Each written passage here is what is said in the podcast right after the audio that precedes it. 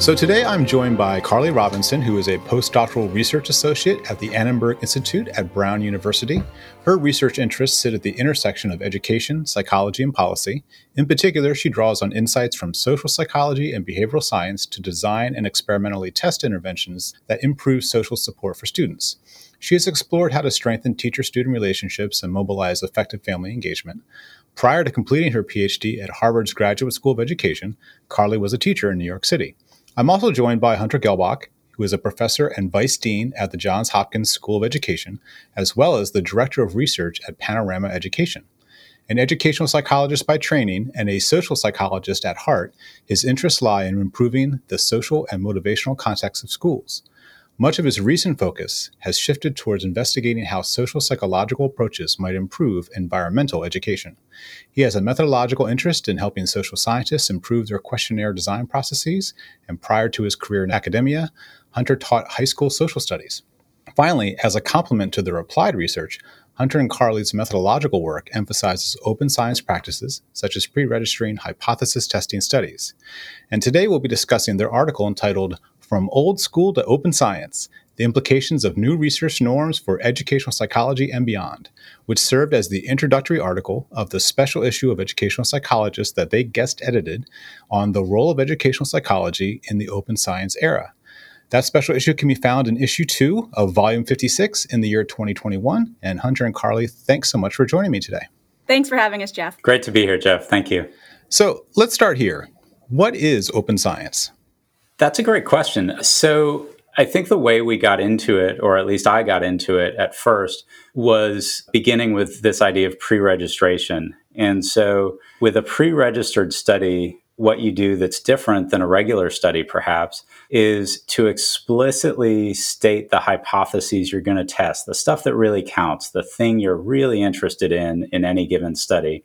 And you state that publicly on a website and you ideally add the exact way you're going to test those hypotheses.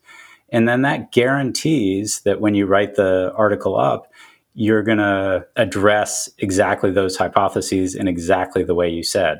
And this idea of pre registration, I, I, got pretty interested in. And a study that I did, I guess back in about, we were probably conducting the research in about 2014, 2015, led to some really interesting findings. And I had just kind of read about pre registration at that point.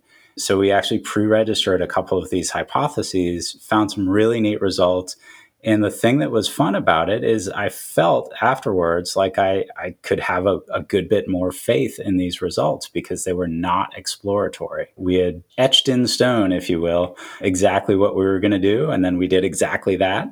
And it didn't tie our hands, right? We also added some exploratory findings in. And so it was that initial episode of pre registering that kind of opened up this whole world of not just pre registration, but a whole series of other practices. And so I think the unifying theme to what open science is, is opening up the process of doing science so that it is transparent for other researchers in particular who are interested in exactly what you did, but as well as for the broader community, the lay public, uh, wanting to know exactly what you did. So to me, the, the key thing of open science is opening up the access and accessibility and transparency of everything that you're doing. I'm not sure if Carly would, would add more to that rough definition. No, I think that's right. At the very core, open science research practices really are a tool to increase transparency and I think ultimately the rigor of research. And that's how I've been thinking about it as I've learned more about what open science actually is. So, transparency and rigor sound like good things to me.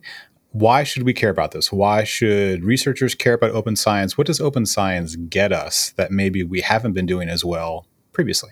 So, in our introductory article, we try to lay out the basic problem open science aims to solve, which is really to reduce ambiguity in the research process and the likelihood that researchers can find and publish illusory results or results that seem meaningful or are statistically significant, but actually have been found by statistical chance. And lots of people have written about this, but there are a number of long standing research practices that can make it more likely you'll end up with a quote unquote meaningful result. In the special issue, we refer to these as old school research practices. And I was trained in my undergraduate courses to do basically every single one of them remove outliers, thoroughly analyze my data, don't miss anything, prioritize new and exciting findings, try to explain findings with theory. None of these at face value are bad, but can increase the likelihood you find illusory results. Um, and one thing we try to do in our article, and admittedly it's a bit speculative, is to offer a sense of how some of the old school practices can cause problematic cycles within research. At the same time, we also hypothesize how open science practices could really cause beneficial synergies between researchers' goals and the needs for practitioners and policymakers. And we created two parallel figures in our article that present these ideas. So, on one hand, we outline how old school research practices have led to unrealistic peer review expectations, which increases the pressure for scholars to produce illusory results if they want to get published, which can lead to publication bias. Um, and of course, if the results were found by chance and aren't actually real, they won't replicate in practice and they really aren't much use for practitioners and policymakers. In a second figure, we then show how open science research practices actually create incentives for credible results, which minimize publication bias. And this results in practitioners and policymakers having a better sense of what works and what does not, and might increase their appetite for using educational research. So we hope that our article sort of lays out why we might need open science. And we think the other articles in the special issue do a great job of that. And we hope that the figures we provide give some framework for educational psychologists and educational researchers to consider why and how they might adopt open science practices. And I think those figures are really, really helpful. And I like how you've talked about old school practices because those are practices that I was trained in and practices that I've used. And sure, there are some people out there, I'm sure, who maybe use these practices in an intentionally misrepresentative way. They're, they're trying to hide something or they know they're digging to find something so they get it published. But I think the vast majority of researchers are honestly inquiring their data, trying to understand it, trying to present something that they feel is accurate and representative. And, and Carly, as you said, that they don't miss anything. But what your article discusses and those figures show, and then what other research has shown, is that you keep making these little decisions that take you down this path of ending up with a result that no one's ever going to find again. It was, it's just, it's, it's not going to replicate. And that does lead to, and again, you, you describe this really well. It leads to not only a, an individual finding that is unlikely to replicate because it's probably illusory, but it also creates this perception that the only things worth publishing in the world are these novel, super cool, you know super fancy findings when that's not how most science works and it, it gives everyone a weird set of incentives to find the coolest most novel finding. I think your figure illustrate that really well. Are there other old school practices that uh, maybe researchers should be thinking twice about? Jeff I, I think you just really nailed it. And i think one of the things that to me is really important to underscore which you said and carly said and i'll say it too is you know, we've all used these old school practices. I think almost all of us were trained in exactly this way.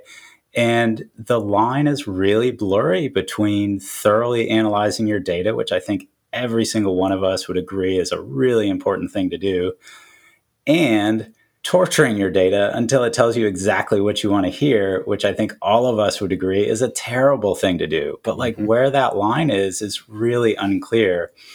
And so something like pre registration helps really, I, I, think, kind of clarify and make very definitive where that line is between things that you actually did predict in a, an a priori kind of sense and things that you kind of thought about as you were going along and started looking at your data and analyzing it further. And I, I'm just going to, if I can, mention one of the articles that I think does such a, a great job of mm-hmm. this. Mm-hmm. And one of our authors, Justin Reich, talks about this process and the difference between this sort of prediction piece and the post hoc once you've looked at your data. And when he says this opening line, which I'll, I'll say in a sec, I, I, feel like it's a little like crossing over the Rubicon for Caesar. Like once you've looked at that data, there's no going back. Nothing you do anymore is, is really an honest prediction. And so he opens his article with when educational psychologists first begin to analyze data from a study, they cross an important threshold in the research process.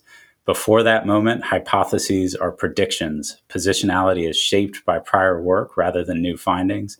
And data analytic decisions are made without knowledge of exactly how those decisions will affect the possible set of findings to present to a public audience. Once the data analysis begins, research decisions have different kinds of consequences. After looking at one's own data, subsequently developed hypotheses are no longer predictions. Mm-hmm. So, just one illustration, I think, of, of some of the good stuff that's in the articles that help sort of illustrate why a practice like pre registration is so important.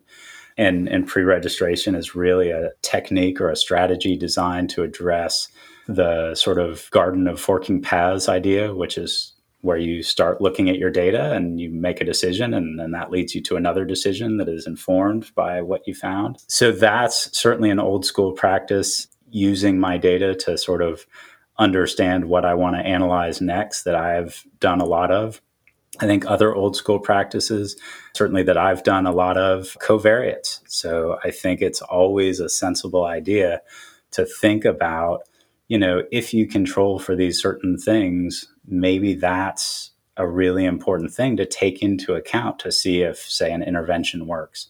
So I think that's another common one. I, I, think the thing with all these old school practices is they're smart, they're useful, but it's when you combine them and and don't sort of state the rules at the top that they can get us all into trouble thinking that we've found things that we haven't really found and, and the illusory results that we've been talking about. I think looking around at covariates and maybe trying out different ways of measuring composite variables mm-hmm. are a couple mm-hmm. Of some of these old school practices that I I certainly acknowledge now that I have used a lot in the past and have enjoyed trying to get better about just being really explicit and transparent about when I'm using them, when I'm making predictions, and when I'm doing exploratory analyses. Mm-hmm. I don't know if Carly would add anything to that list, but uh, those are probably my my top two. Yeah, and I think that actually there's probably a lot of old school practices that we don't even know are old school right now, and that's what's really I think interesting and exciting about sort of this frontier because it's really being developed in the moment. But for instance, I really hadn't given much thought about, you know, the openness of my data or my materials or my measures as much until reading the article on open access and data led by Jesse Fleming um, and his colleagues. And mm-hmm. it just is one of those things that opens your eyes and you're like, oh, I wasn't doing that. And now I'm going to start to design my research so I am taking those things into consideration. And I think that's really one of the goals of the special issue is first order that exposure so people actually know what these practices are and can start to think about how they might apply to them in their own contexts. And that's really helpful. And I'm, I'm glad that both of you have mentioned the other articles in the special issue because they're all really helpful.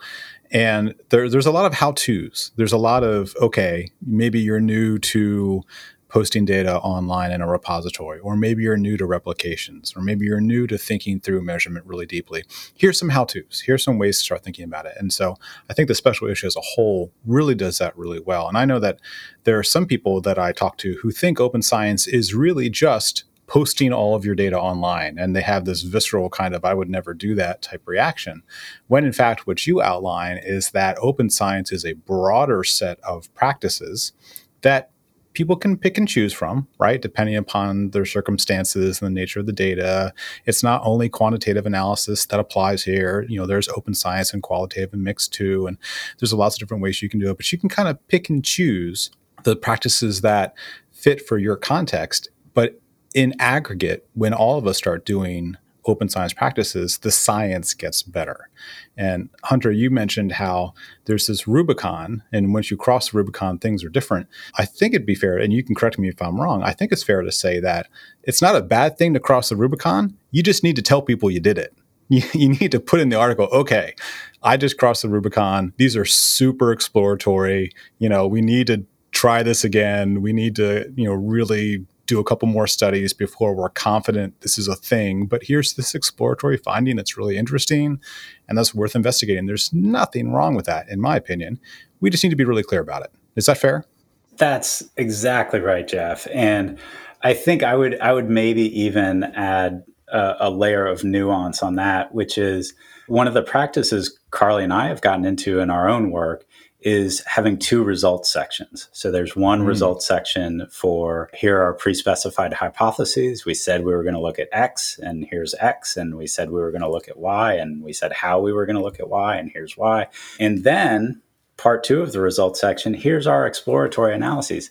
Once we actually saw the data and realized, you know, that these things happened, then it made sense to ask these other new questions. Mm-hmm. And so the layer of nuance that I would add, though, is that I think how you do the pre registration matters. And so I alluded earlier to this research project, which was a project about similarity in teacher student relationships. And so if we could help teachers and students feel like they had stuff in common and just sort of tilt their perceptions toward, oh, wow, we actually have these things in common.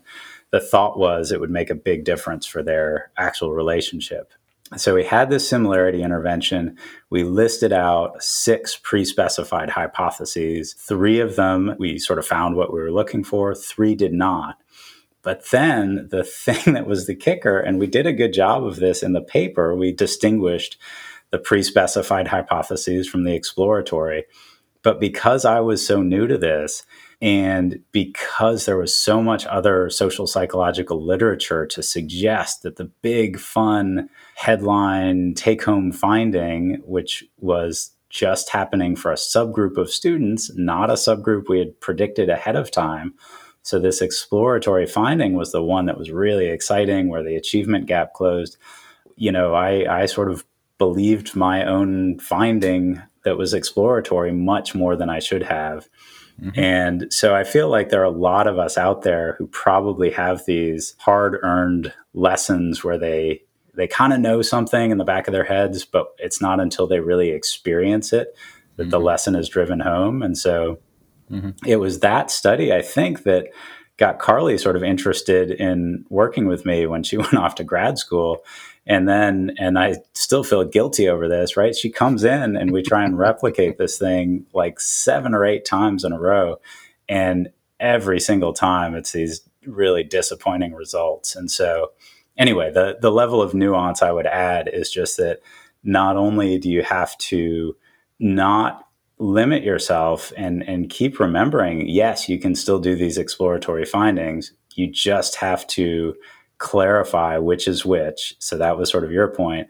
And then my, the additional point I would make is, and you have to view the credibility of those exploratory versus pre-specified findings mm-hmm. you have to view the credibility very differently and that's that's mm-hmm. very much my personal takeaway mm-hmm. so i don't carly would you add anything to that our little saga there i think uh, the moral of the story is that you hoodwinked me but um, no, I think that's I think that's exactly right. You know, you learn a lot after many failed attempts at replication in many different contexts, and I think that that trial and error really highlighted for us how helpful pre-registration can be and how to do it correctly. Mm-hmm. And it's good that we got there, but knowing that earlier would have saved a ton of time and effort on both of our ends. And so thinking about what we can do going forward. Can we help make the process easier for others and ourselves? Now that we know what a pre registration should look like and know more about many of these open science practices, we are just increasing the likelihood that if we find a real result, our studies are going to replicate. And I think it's just improved the quality of our research overall. I agree. And and Carly, if I remember correctly, one of those failed replications you pre-registered and then got it published, right? Yeah. So in that process of, you know, probably six, seven, eight different replication attempts, by the end we got pretty good at it. And we had, you know, this tight study design and we actually submit the study as a registered report mm-hmm. to a special issue of AERA Open that was accepting registered reports. And we were actually able to publish our null findings, which I think is really important because at that point, the only information out there on the intervention was that it worked from that first study that Hunter and his team published. And so we were able to both set the record straight a little bit and also share some really interesting exploratory findings that we learned. So I think it's a really good example of how you can use some of these open science tools like registered reports and pre registration to uh, combat publication bias and also use that exploratory results section to share some really interesting hypothesis generating findings for future research. Yeah, that's great. And I, I, totally agree. Sometimes, you know, if you've done the study really well, it's designed really well, and it's a registered report, sometimes no finding is a finding. I mean, that's important to get out into the literature. And I like how you distinguish the more exploratory studies that may follow. And the idea of kind of two result sections is really interesting to me. I'm tempted to have one result section in Times New Roman font and then the exploratory one in like Comic Sans to really illustrate like it's exploratory, we're not sure. Um, but uh, you touched upon something that open science is trying to address, and it's this issue of illusory results. This idea that, you know, if we are in the best of intentions walking down this garden of forking paths that we make these seemingly innocent decisions that lead us to get to results that are improbable and unlikely to replicate then we have this literature base that's full of these things and we don't really have a good sense of what's going on and open science helps us address that i guess a question a, a lot of listeners may have right now is how big a problem do we think illusory results are in educational psychology, and how do we find out? That's an excellent question, and one that a number of the reviewers, both on our introductory piece and, and several other pieces, have asked. And there are a couple answers, probably none of them perfectly satisfying. So, one is let's look at some related disciplines. So if you look at medicine and psychology, where a lot of the open science movement kind of took off from, and by psychology, I, I, think I mean disproportionately social psychology. There were some really big influential articles that kind of established either through sort of mathematical modeling or in psychology through essentially a, a faux study that looked and felt like many, many studies in social psychology so those attracted the attention of a lot of people in those fields to sort of provide illustrations of how big a problem it is without actually necessarily sort of exactly quantifying. In educational psychology, I think there's been some really interesting work on looking at things like meta analysis. You know, the sample size and the number of people in the study should be completely uncorrelated. That shouldn't matter. But mm-hmm. if we're worried that illusory results are maybe happening, then ah, gosh, you know, it's actually easier to find a big effect if it is somewhat illusory if you've got a small sample size. And lo and behold, uh, some researchers have looked at the correlation between effect size and sample size and found indeed smaller samples tend to produce bigger effect sizes. So that's like one little hint. Mm-hmm. Actually, two of the authors in the special issue, Matt Makel and Jonathan Plucker, have just and unfortunately it's only just come out so it's it's not referenced in the special issue. I think it might even still be in press as we're speaking but they have just had an article come out or about to come out in educational researcher that documents and talks about they've done a survey of questionable research practices and so we'll get some good information there about how various researchers who are surveyed in education, so maybe a little more broadly than educational psychology, I think was their population. Um, but we'll get a little sense from that also about how prevalent these practices are. But honestly, I think the big thing that we need to do is we've got to test it both ways, right? Mm-hmm. So, for the most part, we have a rich database of research that was conducted sort of according to old school norms. And, you know, we learned lots of great things, and many of those findings are going to be completely legitimate and borne out over a number of replications, but some probably won't be. And we don't know which is which. So, if we can now layer in some of these open science practices, we'll get more of a comparison because we'll have examples done under sort of the old school regime and examples done under the open science norms.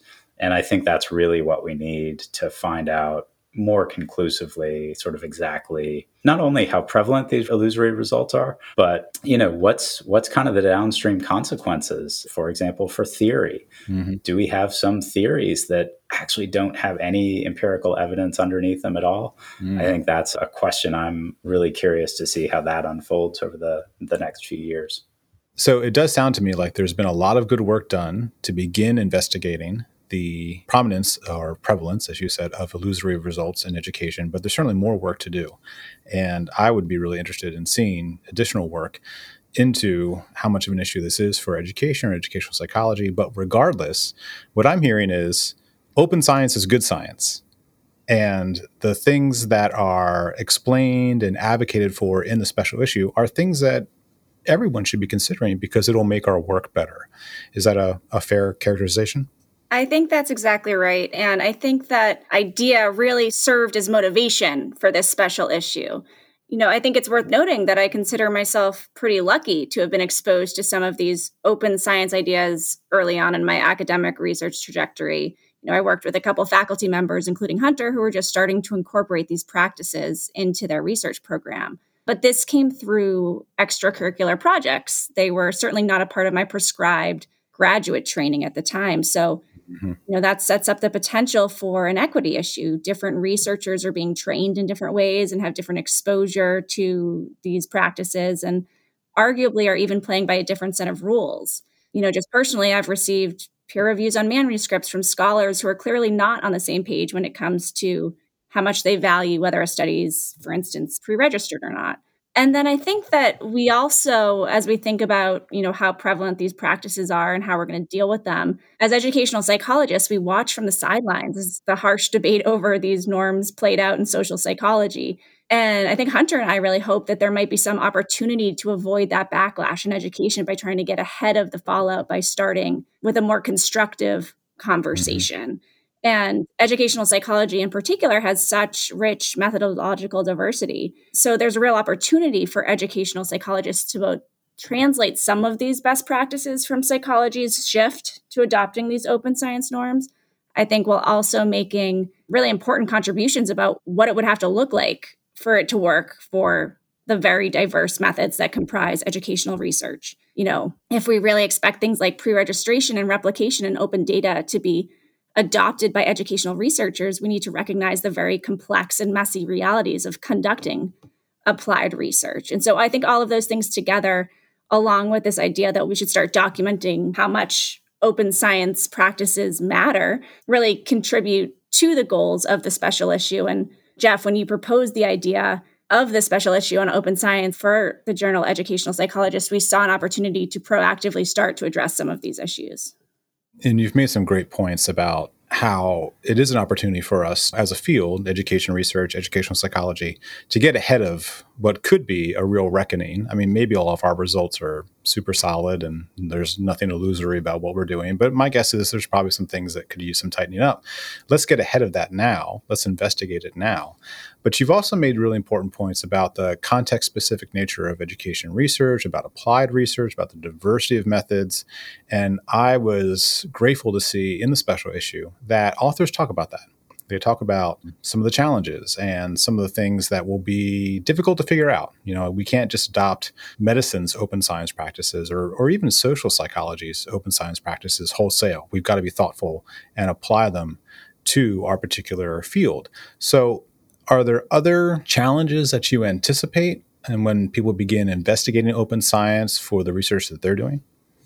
I think there's a huge I mean as as much as we are trying to use this special issue, as Carly said, to open up a conversation that is amicable and thoughtful and, and really make it a two way street. I think educational psychologists have a lot to learn from some of the open science practices, but I think because of the methodological diversity, educational psychologists will probably contribute a lot to the open science debate. Despite all that, though, there's certainly going to be resistance, right? And I appreciate that, right? Science is by nature a very skeptical endeavor. I think everyone is is guilty until you really prove that some new phenomena exists or or a theory really works in the way you think it does. Mm-hmm. And so, in that same vein, sort of running parallel, is a sense that you know, scientific approaches and processes have been developed very thoughtfully and slowly over time. And if we're coming along and saying, yeah, you know, it's it's gone well for a while, but there's these big problems, and here are a set of new practices we really need to think hard about and embrace. You know, that's a message that some people will say, okay, yep, I'm I'm ready to listen to that and entertain it. And other people will say, I don't know, like you got to show me some proof before I'm willing to change my ways. And I think, especially because if we're honest, you know, I think some of these practices do take a little bit more work. Mm-hmm. So, thinking about the Fleming et al. piece on open practices, right? It takes time to curate a data set in just the way that provides confidentiality and, and all those things and makes it makes sense to other researchers, that's time and effort to curate that data set in such a way that you can put it up and post it and make it publicly available. Mm-hmm. Same thing for any methods and materials you might have used. Mm-hmm. It takes less time, but it's still a little bit of extra time to post a preprint of your article before it comes out and so that it's not behind a paywall. And so there's going to be skepticism. There already is. We've seen it in the reviews of some of the articles. But I think that's really healthy. And I think the give and take and back and forth, as long as people kind of remain open minded about these practices, is going to help educational psychology, I think, really be a leader in developing these open science practices and norms, both sort of as they need to get tailored for educational psychology and the out in the field aspect of our work we do a lot of work with big data sets. I think that's kind of a new area for innovation in open science as well. So I think this open minded conversation that I think both Carly and I aspire that the field will have about open science. I think that's going to do a lot, both for the practice of educational psychology research, but also for the norms that open science begins to adopt. And, you know, maybe there are some really good ways to pre register uh, design based research or you know qualitative studies i, I think we got to try it and and figure out kind of what works and what doesn't. And i would just add that i think that we need to also be realistic about the problems that open science can and can't solve. Mm-hmm. so if we're trying to increase transparency in the research process yeah i think that a lot of the practices that the authors in the special issue bring up do just that. But open science can't solve issues like a bad research design or the fact that practitioners and policymakers aren't going to care about esoteric research if it doesn't apply to them. And so, really making sure that the conversation is about what are the benefits and drawbacks to implementing these practices in educational research will be important for uh, moving it forward and also understanding that i think we're still in a bit of a trial and error stage and so i think that maybe we're going to be testing some things out that don't work and that's okay mm-hmm. as we develop what become the best practices for research yeah I, I totally agree so i think it's easy as a researcher to maybe a little defensive when you hear your techniques described as maybe old school or there could be better ways of doing it. And I think we have to keep our mind focused on it's about the work and it's about improving the work.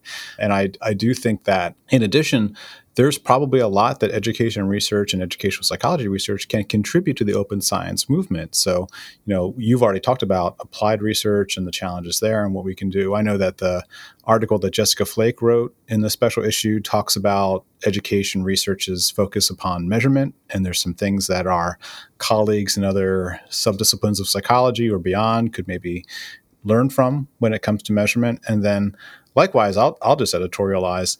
I've always been impressed with the uh, ways in which qualitative research is described, the authenticity, the um, member checking, the thick description, the discipline subjectivity. I think all of those things are inherently about transparency. And there's probably a lot that quantitative researchers in any field could learn from what qualitative researchers have been doing in their studies for years. So eh, I can understand how people would be trepidatious about it but I do think it's it's really exciting. There's a lot to learn, and if you keep thinking about the work, I think the work will get better, and we don't have to maybe take such a personal view on it. And you've mentioned numerous times that you got some interesting responses from some reviewers. You know, that's again to be expected. A piece that I wanted you to talk about for just a minute, though, was your review process involving early career scholars, because I thought this was really innovative and exciting. Can you say a little bit about that? Yeah, one thing that we really hope this special issue will be used for is to serve almost as a handbook for open science research practices for graduate students and early career scholars. So, with that goal in mind, we wanted to make sure that the articles were accessible to this audience. So, to that end, in addition to the standard peer review process, we also added in this junior scholar review process, as you mentioned, Jeff.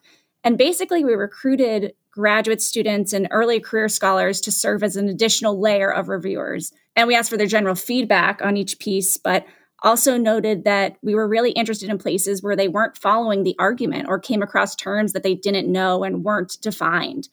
And so we really hoped it would be a good check on experts in subfields who become increasingly used to talking to their colleagues as they wrote for maybe a broader audience that is just learning about some of these practices.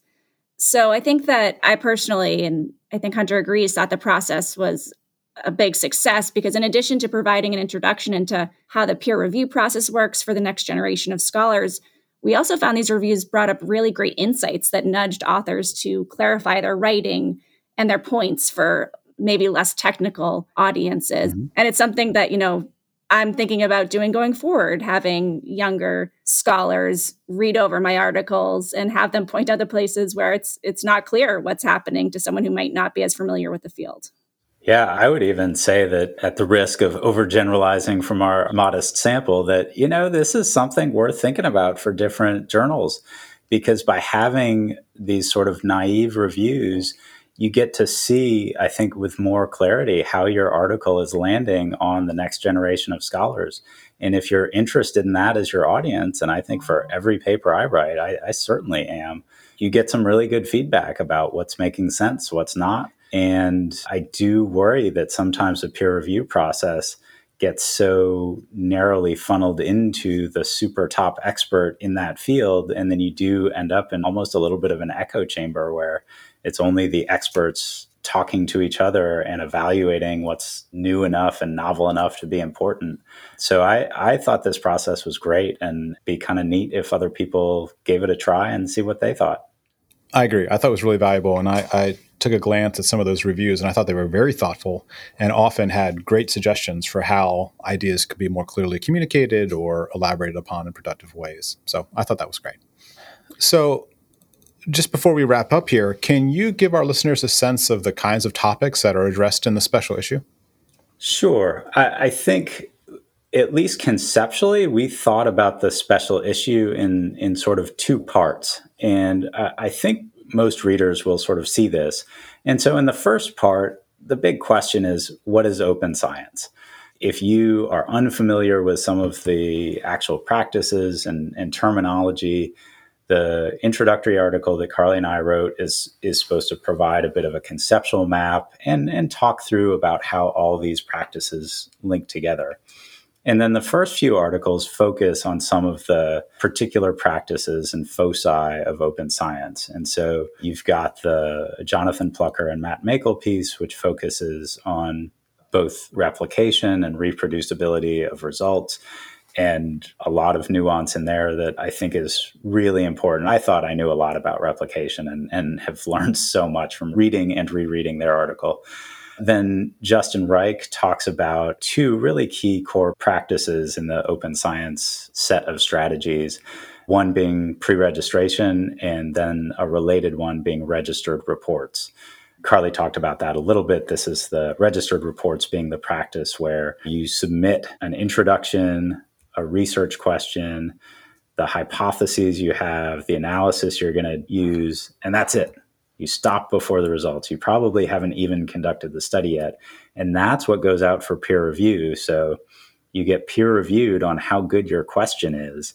And reviewers decide, yeah, regardless of what the answer is, I would like to know the answer to this. Or, eh, I'm not sure that's going to be that interesting to readers. And then you go out and conduct the study And if you conduct it in a high fidelity kind of way and do what you said you were going to do, then you've got this in principle acceptance. And so your paper will just be accepted pretty pro forma. If you have to make some adaptations because, you know, snow days happen out in the real world and teachers get busy lives and don't always follow through on helping you with data collection, then you talk through what amendments to the original game plan you had to make. So, anyway, that's registered reports. So, an article focused on replication, article focused on pre registration and registered reports. And then the other sort of main one that is a focus for this front half of the special issue talks about openness. And I really like the angle they take on it in terms of, you know, it's an idea that could really democratize science. So if all your measures were open and other people had access to them, that would really help other researchers. If the data set was open to others, that would really help. Preprints, getting access to articles that aren't behind paywalls, which can be really hard if you're not at a research institution that pays lots and lots of money for a well stocked library. So that's kind of the first half. What is open science and what are the basic practices? And then there's sort of a transition article, David Mellor's piece, which is thinking about, huh, so if we've got these new practices that we want to transition to, what would that transition look like? How do you transition to a new set of norms and practices? And Mellor presents what I think is just a really neat uh, sort of conceptual map of how that might happen. And that takes us then into the second half of the special issue, which is a little bit more speculative in terms of okay, so if we think about these open science practices and if they start to be taken up, what are the implications for measurement? I mean, educational psychology has a long, rich tradition of measurement. How do we think about, you know, getting evidence of validity for our measurement tools if it's almost always kind of context dependent, you know, the measure isn't valid per se. It has evidence of validity for a particular population in a particular context. And most of the time, you're not going to really be able to evaluate that until all your data are in. So then, how do you pre register a study in the first place? So, those kinds of tensions, I think, come out really nicely in Jessica Flake's piece.